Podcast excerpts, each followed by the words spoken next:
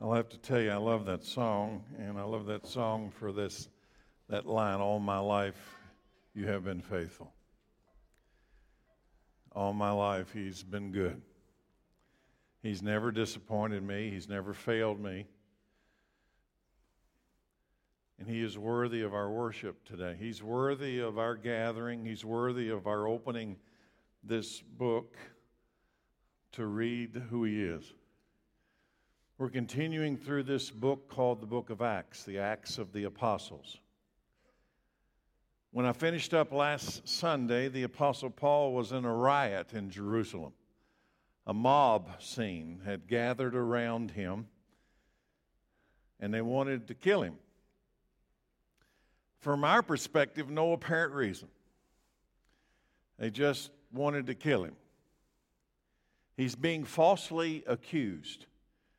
And, and, last week, when we finished up, the soldiers actually had to hold him up over their heads to try to get him out of the riot. So today, I begin with the same verse that I closed with last week Acts 21, verse 36. And the crowd followed behind him, shouting, Kill him! Kill him! If you didn't know the context, if I hadn't already explained to you the context of this scene, you would think they're talking about Jesus. Because that's what they did to him in Jerusalem. That's what they did to him. Kill him. Kill him. Crucify him. Crucify him. In this scene, let me ask you a question, church people. Are, are you sure you want to be a follower of Christ? Are you sure you want to be a follower of Christ? Because the world's response to the Apostle Paul, the world's response to Jesus, kill him, get him out of here. Jesus told us that his followers would get what he got hatred. And I'm afraid the American church still has not come to grips with this because our culture has been so protected since our beginning that we don't understand what most Christians in the rest of the world have to deal with. Jesus says if you follow him, you're going to get what he got. Well, let me read it to you. John 15, 18 kind of sets up the foundation as to why they're treating Paul the way they are. Jesus says, If the world hates you, remember, it hated me first. The world would love you as one of its own if you belong to it. If you belong to the world, they'll accept you. But you are no longer part of the world. I chose you to come out of the world, and the world will hate you. If you come out of the world, if you come out of the world and connect yourself to Jesus Christ, the world will hate you. You see, Jesus' followers don't belong to the world. And the world will hate anybody who's not with them. If you go with them, you're okay. But if you stand opposed to them, you won't go with them, won't go along with them, you're going to get what Jesus got. Paul is not with the world and they cry, kill him. He's being falsely accused. In fact, everything they're accusing him of, he didn't do. He's falsely accused. Kill him. Jesus was falsely accused. Kill him. Why? This doesn't make any sense until you come to grips with this truth. There are two spirits there are two powers there is a Holy Spirit and there is an unholy Spirit at work around us on earth in the heavenly realms.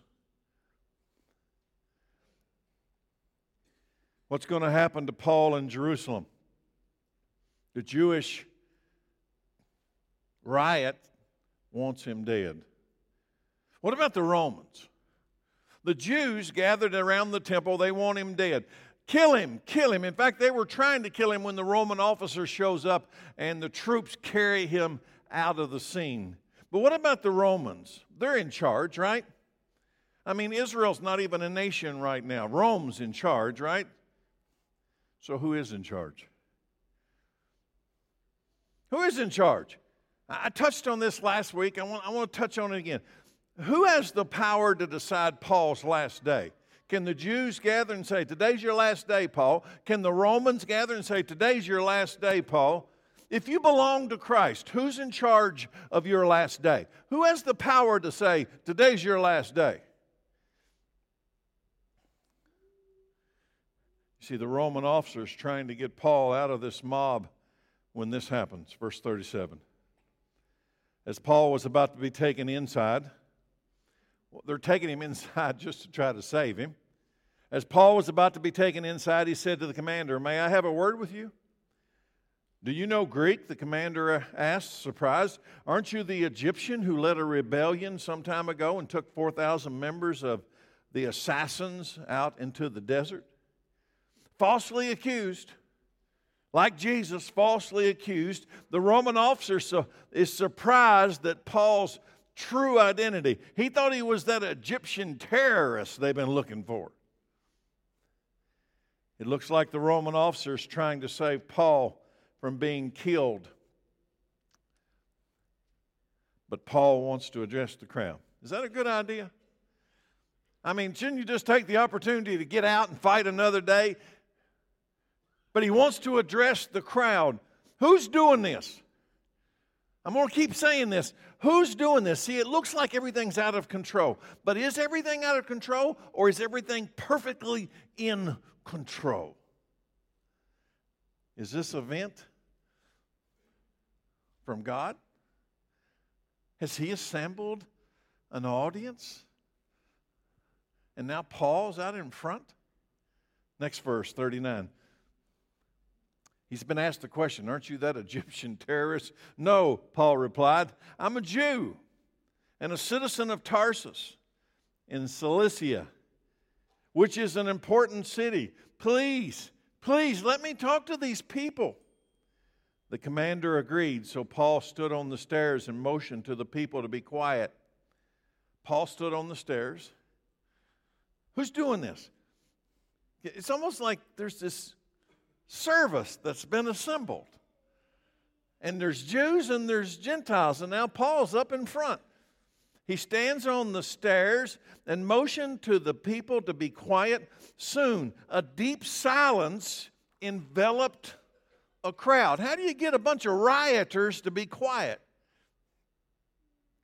And he addressed them in their own language, Aramaic. Why not just get out? If you look at Paul, I mean, he, a few minutes ago they were beating him to death. Why not just get out of this Jewish mob scene? Why would Paul want to address the very people that want to kill him? Paul is under the power and the influence of the Holy Spirit. He was called to preach the gospel to those people who do not know Jesus. And I'm going to tell you, he's got a whole bunch of them right there in front of him. He had a great audience of blind people. He's got a whole bunch of blind people in front of him. And Romans chapter 9 reveals his heart toward his own people. So let's pause in the book of Acts. I want you to understand why he doesn't just let the Roman officer get him out of the mob scene. Because he's a Jew, and these people gathered around him are Jews, they're his brothers. Romans 9 2. Paul says, My heart is filled with bitter sorrow and unending grief for my people, my Jewish brothers and sisters. I'd be willing to be forever cursed, cut off from Christ, if that would save them. They are the people of Israel. Paul's proud of his heritage. They are the people of Israel, chosen to be God's adopted children. God revealed his glory to them. He made covenants with them and he gave them his law. He gave them the privilege. He gave them the privilege of worshiping him and receiving his wonderful promises. And yet the Jewish mob is what? Totally blind. The mob scene that's crying out, kill him, kill him. They're totally blind. And Paul feels compelled to turn on the light and tell the truth. He has this Holy Spirit thing inside of him saying, You've got to turn on the light. Tell them the truth. They're blind. They don't see. Paul then speaks to the crowd in their native language. Did you catch that verse? He addresses them in their native language. And when he starts talking their native language, Aramaic, he, he, there's a hush. They begin to listen. Before we open, as we open chapter 22 to read Paul's message to the blind, before I read it, know that he's addressing the Jews, but don't miss this. But there's now a bunch of Roman soldiers in the crowd. So, as he's about to say this, he's talking to Jews and Gentiles. Verse 1, chapter 22. Brothers and esteemed fathers, Paul said, listen to me as I offer my defense. When they heard him speaking in their own language, the silence was even greater.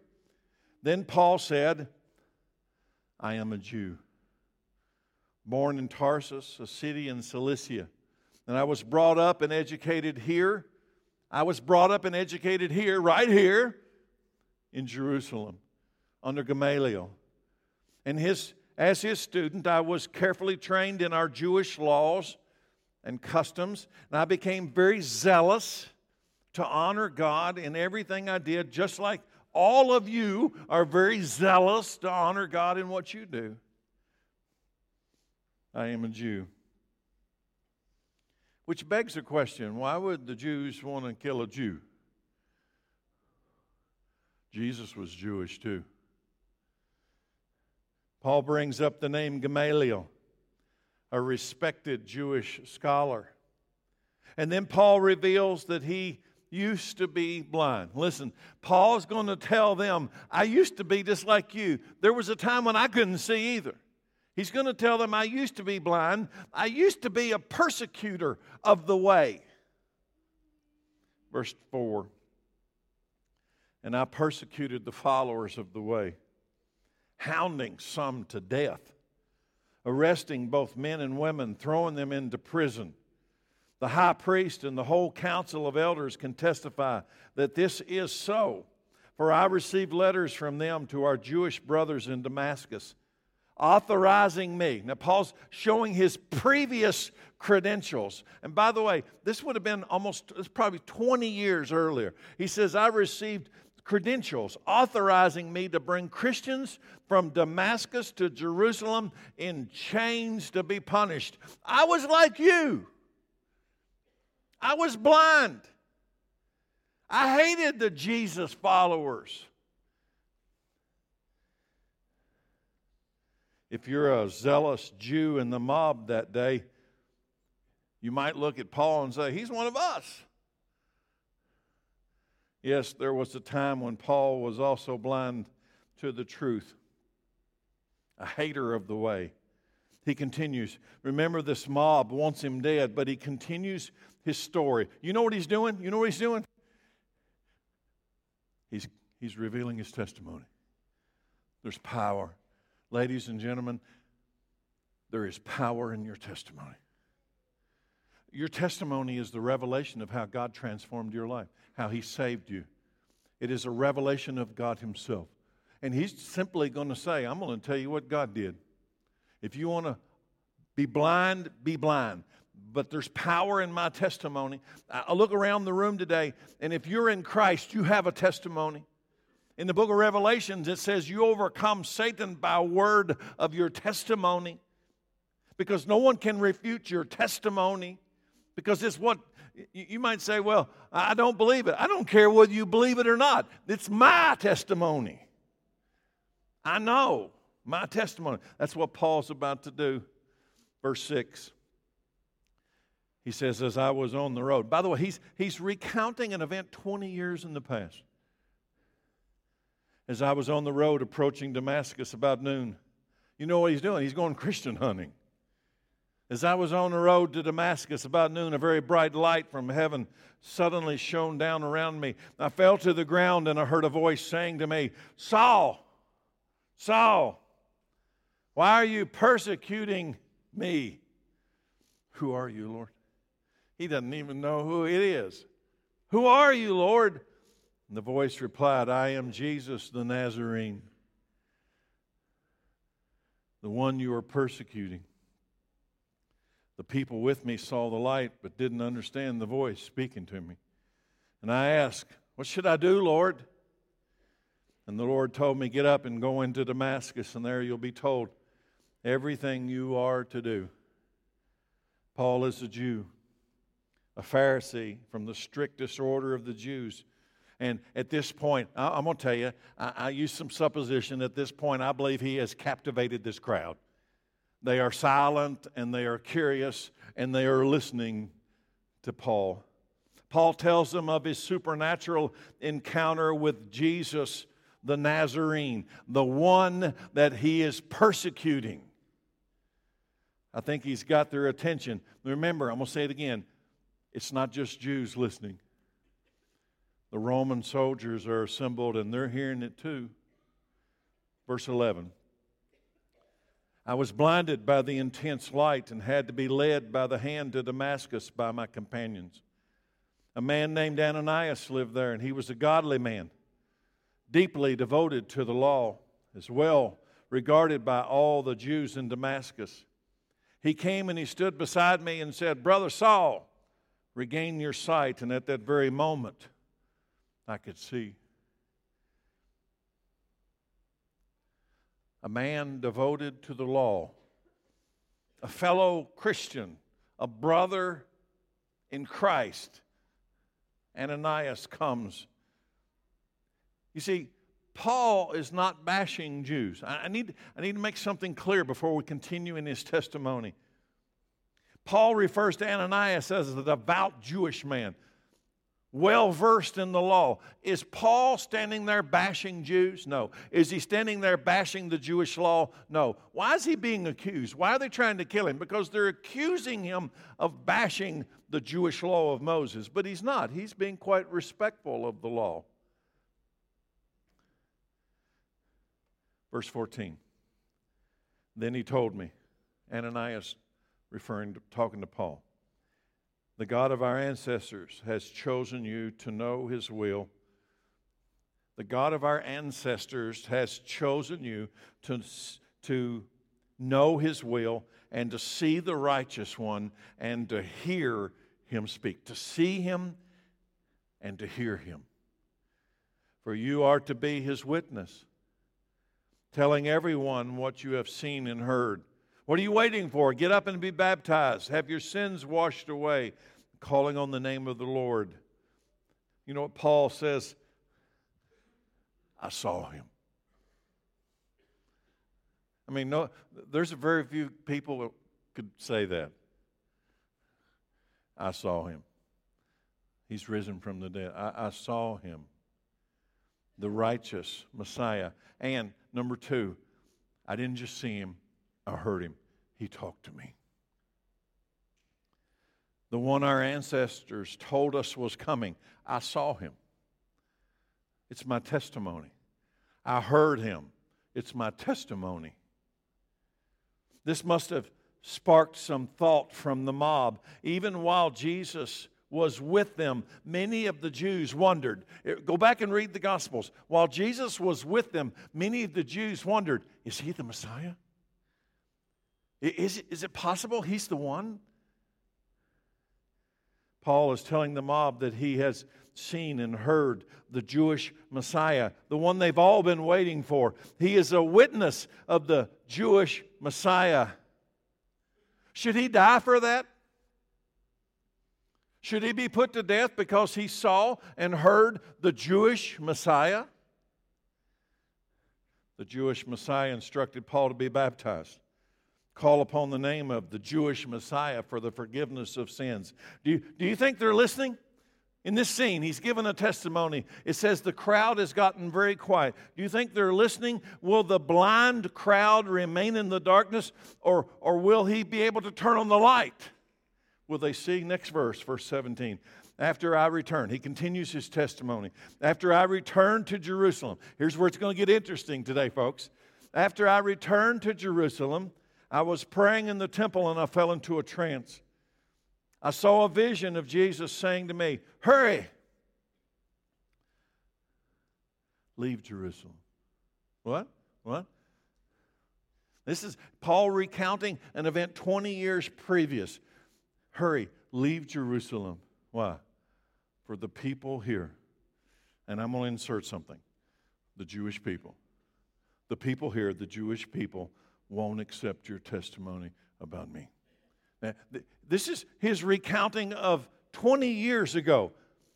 Jesus says to him, Paul, hurry, leave Jerusalem. The Jews in Jerusalem are not going to accept your testimony. Don't read over this clear instruction because this is where we're going today. Paul has received a clear word 20 years ago. The Jews in Jerusalem won't listen to you. Leave Jerusalem. Now, he's just said that. I don't know how well they're paying attention, but I'm going to ask you a question. Are they still listening? The people here, the Jews, are they still listening when he says that? Because that's rather offensive. Is anyone believing this story of Paul? Remember, there are Roman Gentiles in the audience as well. Did Paul, so do you think Paul scheduled this event? You think he got together with all of his buddies and says, Let's go to Jerusalem. We'll create a mob scene. And as they drag my body out, I'll ask to give a speech and everybody will sit down and listen to me. Do you think Paul scheduled this service? You know, I like to look at this as like uh, kind of a spontaneous church service. Did Paul plan this assembly, send out letters for everyone to come hear the, his conversion story? No. Do you think this assembly of Jews and Roman Gentiles is a random event? Do you think this is just chance? The result of an angry mob? Who's doing all this? Is God idle in this scene, disconnected, unaware, unconcerned? Or, or let me give you another option. God has put this entire thing together, every piece of this puzzle. Now, if you're in the middle of that event, you, you're probably not seeing that. But when you step back and see what God's about to do, what, what's about to be revealed, what's, what I'm about to read to you, See, Paul has been told that the Jews in Jerusalem, that God told him they would never listen to the message about Jesus. I don't know how many times I read over that in my lifetime and I didn't get it until recently. That God in Jerusalem told, Jesus comes and tells Paul, hurry, leave Jerusalem. The Jews here are not going to listen to your message.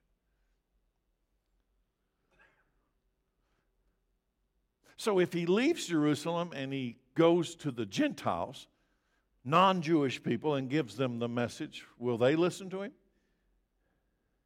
Why? Why would Christians trust or believe a person who had previously persecuted and hunted them down? But here in Jerusalem, some 20 years later now, God's word seems pretty relevant, doesn't it?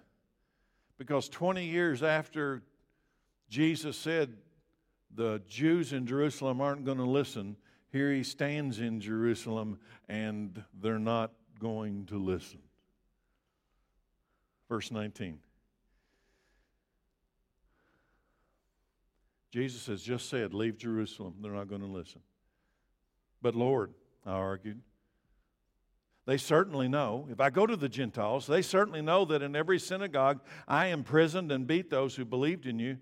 And I was in complete agreement when your witness Stephen was killed. And I stood by and kept the coats they took off when they stoned him. They know uh, Jesus. Paul's talking about having this conversation with Jesus, saying, Oh, Jesus, they know. The believers know that I'm their enemy. They know that I, I'm a hater of the way. Why would they believe me? They know. The believers know that I was there when they stoned Stephen. They know.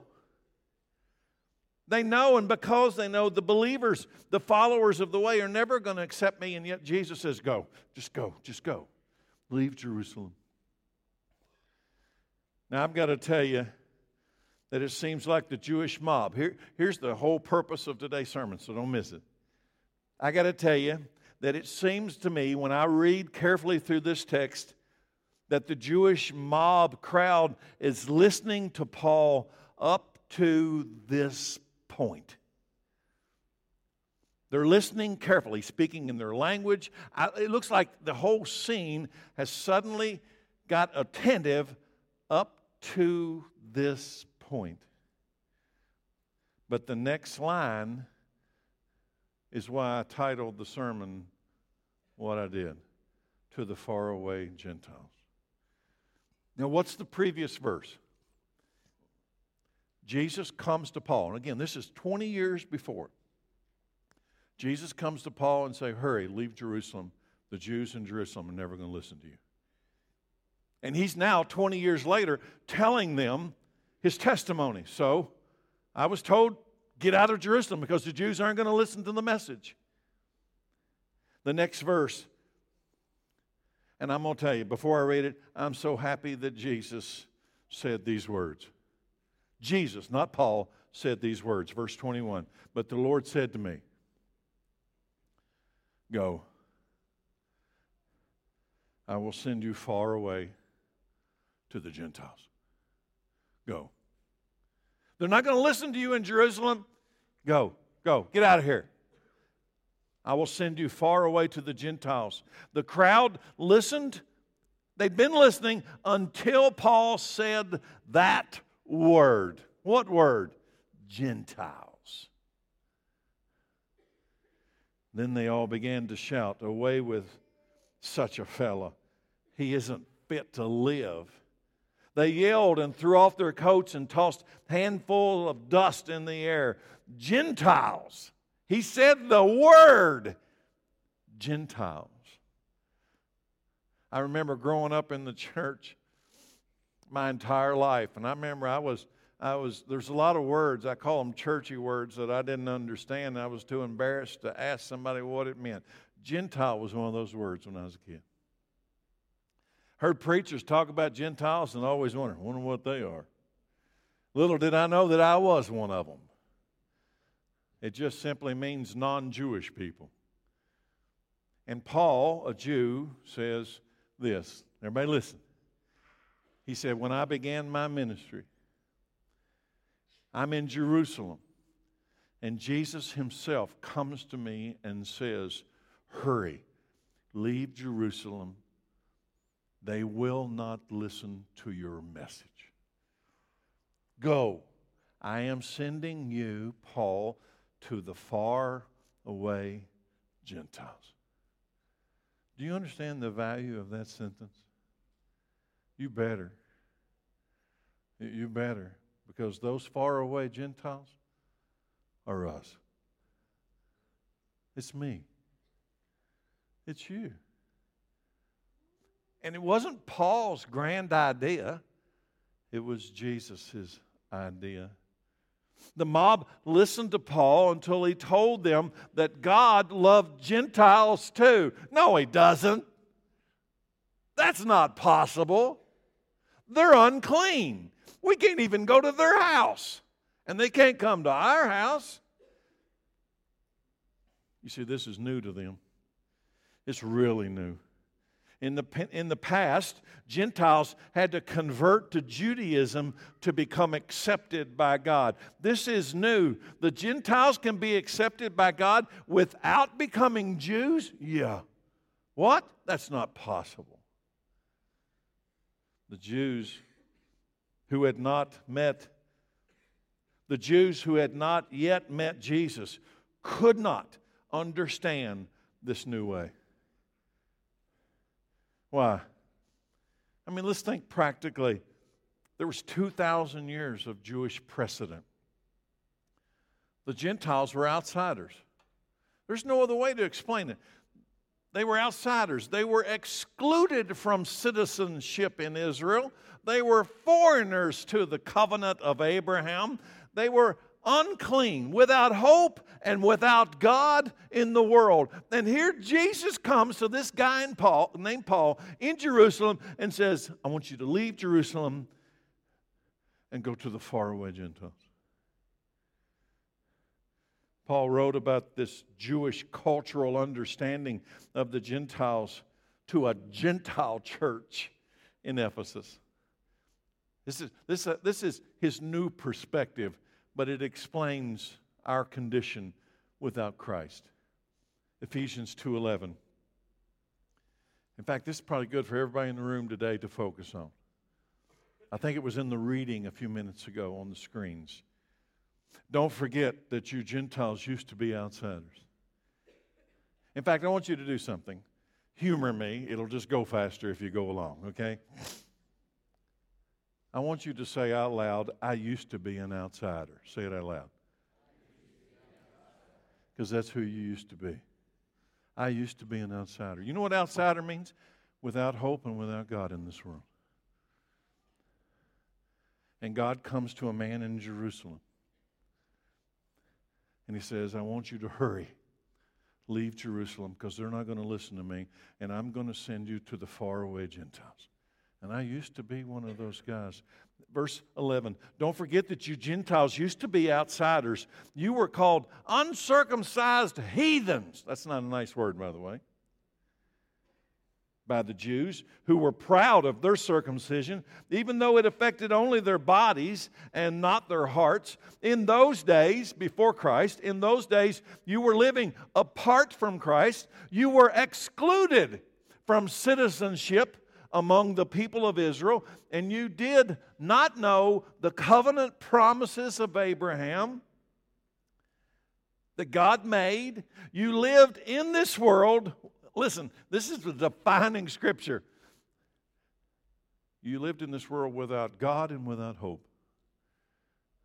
I'm going to tell you what, you, you, wanna, you don't know what lost is? That's lost. You lived in this world without God and without hope. Nothing in your present and nothing in your future. Nothing and nothing. Why? Because you were a Gentile. Oh, thank God for verse 13 but now you have been united with Christ Jesus. Somebody say hallelujah.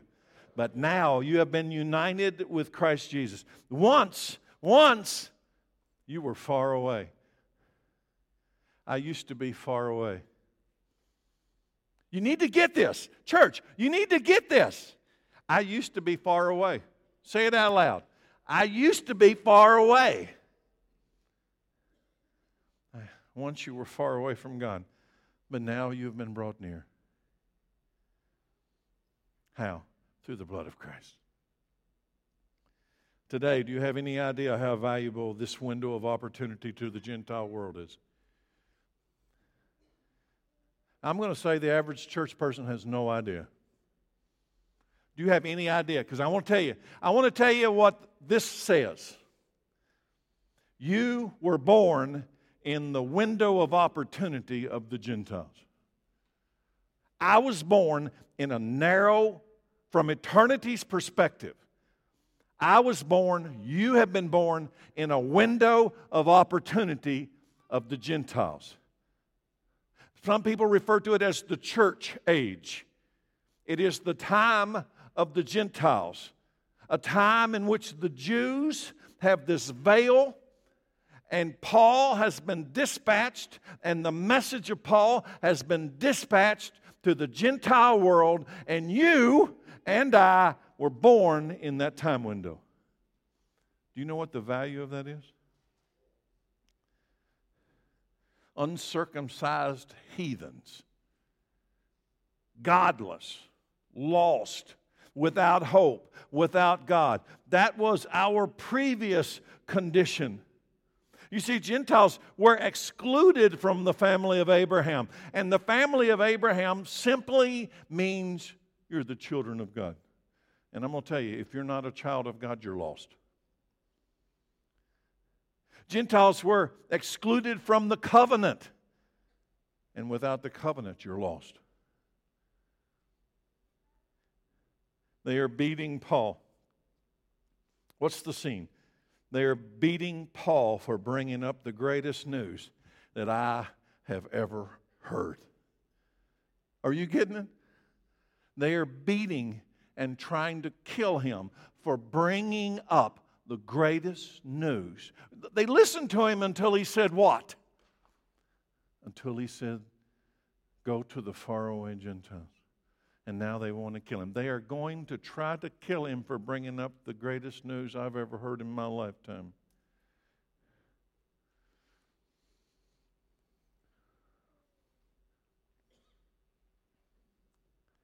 Have you received these promises from God? Are they yours? You see, he's trying to open their eyes so they can see. Ephesians 2:13. Let me ask you as I read this, is, is this you? But now, Gentiles, you have been united with Christ Jesus. Once you were far away from God, but now you've been brought near to Him through the blood of Christ. For Christ Himself has brought peace to us. He united he did what nobody could do. He united both Jews and Gentiles into one people.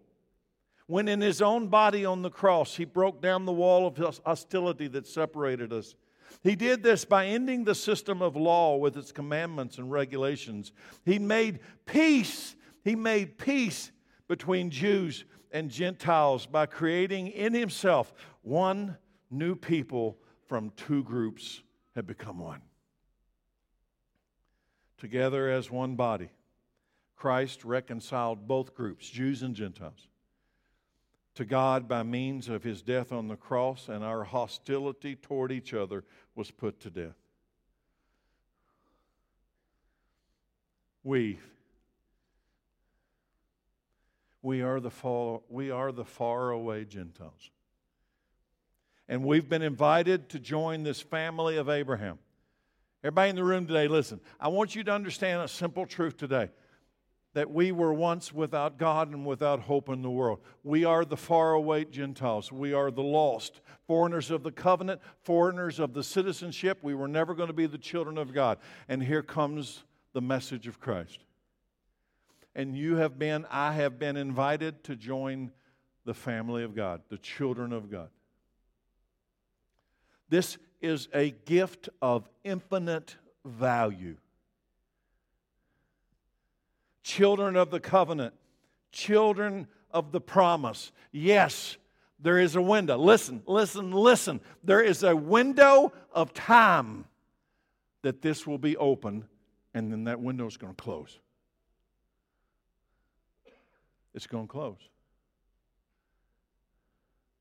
John 1, verse 11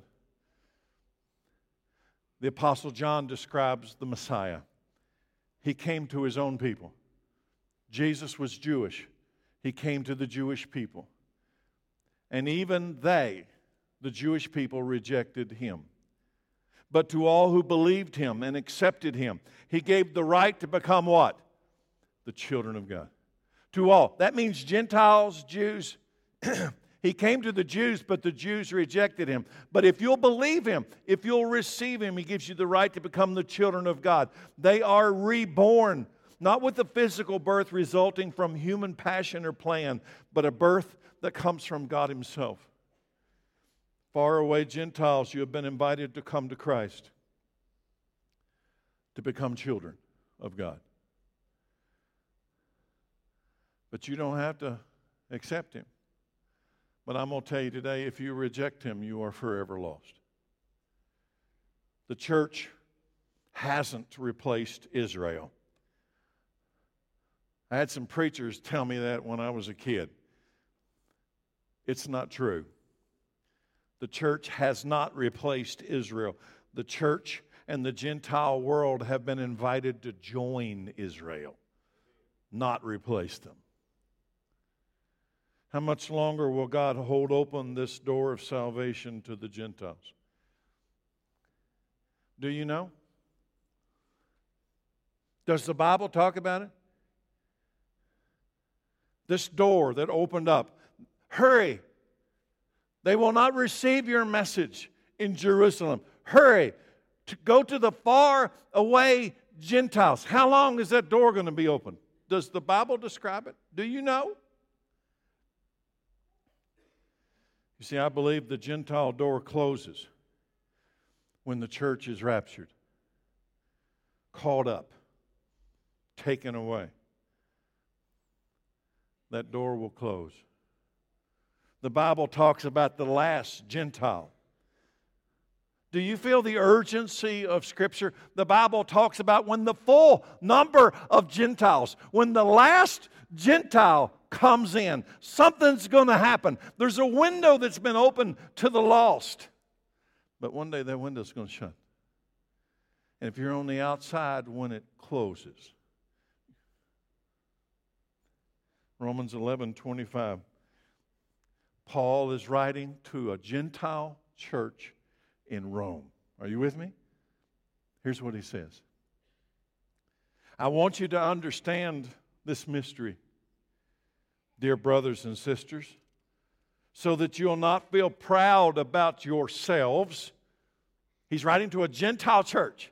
I want you to understand this mystery, you Gentile church people, so that you'll not become proud of yourself, you Gentile church people, American Gentile church people. Don't start feeling proud of yourself. Some of the people of Israel have hard hearts, but this will last only until the full number of Gentiles comes to Christ. Then what? That door is going to close. Some of the people of Israel have hard hearts, but this is only going to last until the full number of Gentiles come to Christ. And so all Israel, what, what about after what about after the door closes? What, after, what about after the full number of Gentiles comes to Christ? And so all Israel will be saved, as the scriptures say, the one who rescues will come from Jerusalem, and he will turn Israel away from ungodliness and this is my covenant with them. I will take away their sins. He says, I'm going to do that when the full number of Gentiles comes in. Do that to who? He's going to do that to Israel after the full number of Gentiles comes in. To the faraway Gentiles. Can I say this? I look at the room today and I'm going to say this. If you're the last Gentile, I wish you'd come forward today. Because somewhere in the world, when the full number of Gentiles, I assume there will be one last one. And when that one last one comes forward, something's going to change. All the nations of the world will be blessed. That's what God told Abraham, not just the Jews. When, they, when we became foreigners to the covenant, that means we're outside the promise. And what was the promise to Abraham? All the nations of the world will be blessed through you, Abraham, the first Jew. All the nations. That means Gentiles were going to have a season. They were going to have a time. Do you understand the significance of Paul's testimony that day in the mob scene? He tells them publicly. It's written down in the book of Acts. What? Hurry, leave Jerusalem. They won't accept your testimony. I want you to go to the faraway Gentiles because they'll listen. Because I'm going to open up a door, a window of time in human history. Romans 8 28. For you are not a true Jew just because you have been born of Jewish parents. How do you become a child of Abraham? You're not just a, a true Jew because you've been born of Jewish parents or because you've gone through the ceremony of circumcision. No, a true Jew is one whose heart has been made right with God. And true circumcision is not merely obeying the law, the letter of the law, rather, it's a change of heart produced by God's Spirit. And a person with a changed heart seeks praise from God, not from people. Paul revealed all this to the Jews, and they wanted to kill him. You understand what just happened? Paul spoke what I have just communicated, and what was their response? Kill him. Kill him. But the Gentiles were listening. They wanted to kill the one that followed the one. Why do they want to kill him? Because there's two spirits there's the spirit of God and there's the spirit of anti, against God. and they want to kill him. Satan doesn't want this mystery to be revealed to the Gentiles or the Jews. What mystery? Paul suffered greatly because he carried this mystery. What mystery? I find the mystery still in the church today. Most of his life following this Jerusalem event. Let's go back to the current state. Paul in Jerusalem making this final plea. Most of his life from this point forward, he will be in chains. What mystery is worth this cost? Do you know? Do you know? What mystery is worth this cost? Colossians 1:24. Here it is. I'm going to tell you the mystery. Won't be a mystery after I tell you. I am glad when I suffer for you in my body, for I am participating in the suffering of Christ that continues for his body, the church. God has given me the responsibility of serving his church by proclaiming his entire message to you. This message was kept secret for centuries and generations past, but now it's been revealed to God's people. What mystery? For God wanted them to know that the riches, God wanted you to know, He wants us to know, He wants the world to know that the riches and the glory of Christ are for you, Gentiles, too. And this is the secret. What is the mystery? What's the secret? Christ lives in you. This gives you assurance of sharing in His glory to the faraway Gentiles. When Paul said that, they went crazy angry. Kill him. When he said that sentence, they wanted to kill him. But Paul didn't say. Paul didn't say it. Paul was quoting Jesus. Jesus said it. And I'm happy that those words came from Jesus. You know why?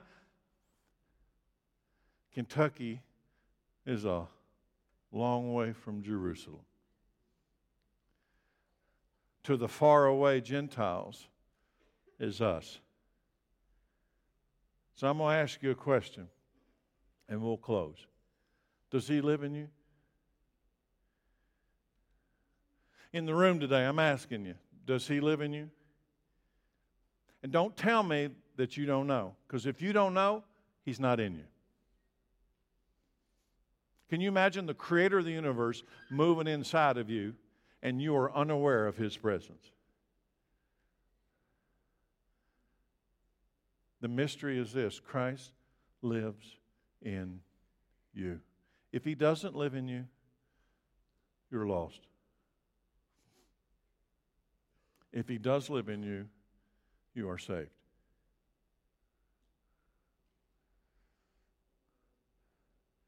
The world will hate you if he lives in you. Did you hear me? The world will hate you. I didn't bring that up. Jesus did. The, if, he, if he truly lives inside of you, the world will hate you. Or is this still a mystery to you?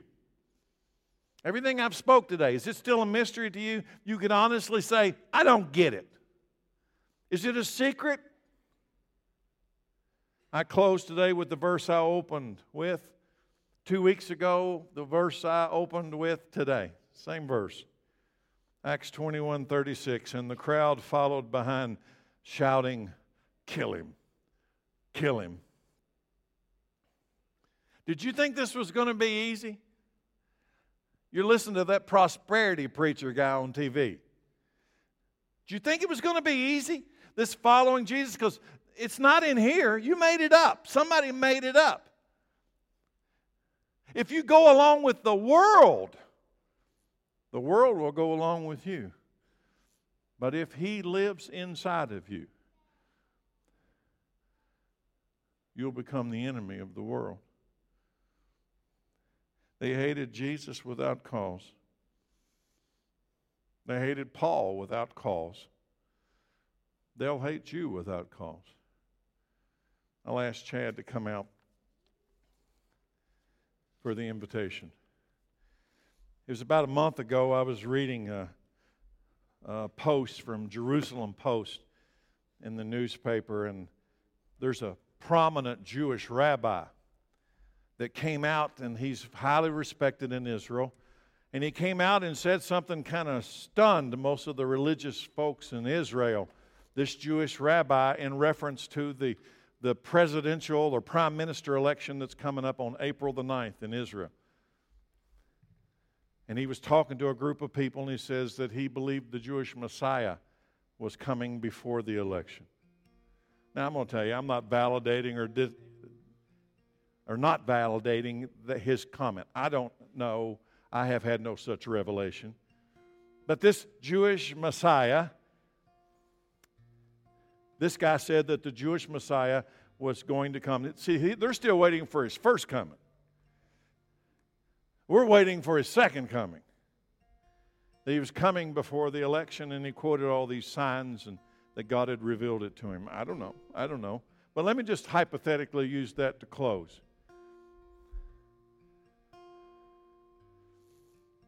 What if he is? Are you ready? Even better, even better. Does the thought of his sudden appearing make your heart pound with anticipation, excitement, or dread and fear? Which one? I'm going to tell you, if he lives inside of you, if he lives inside of you, the thought of his coming is the most joyful thing you can your heart can imagine. But if he's not inside of you, the thought of his coming might be the greatest dread your heart has ever imagined. And what separates the two? What separates the two? I believe that you are the Christ, the Son of God. I believe, Jesus, you are the Jewish Messiah. You are the Son of God. You are the Savior of the world. Save me. I bow my life to you. Is that you? Have you done that? Father, I pray in Jesus' name that whenever and wherever we face you, we face you with your spirit inside of us, your presence around us, your forgiveness upon us. Now open our eyes to see. In Jesus' name, amen. The invitation's open.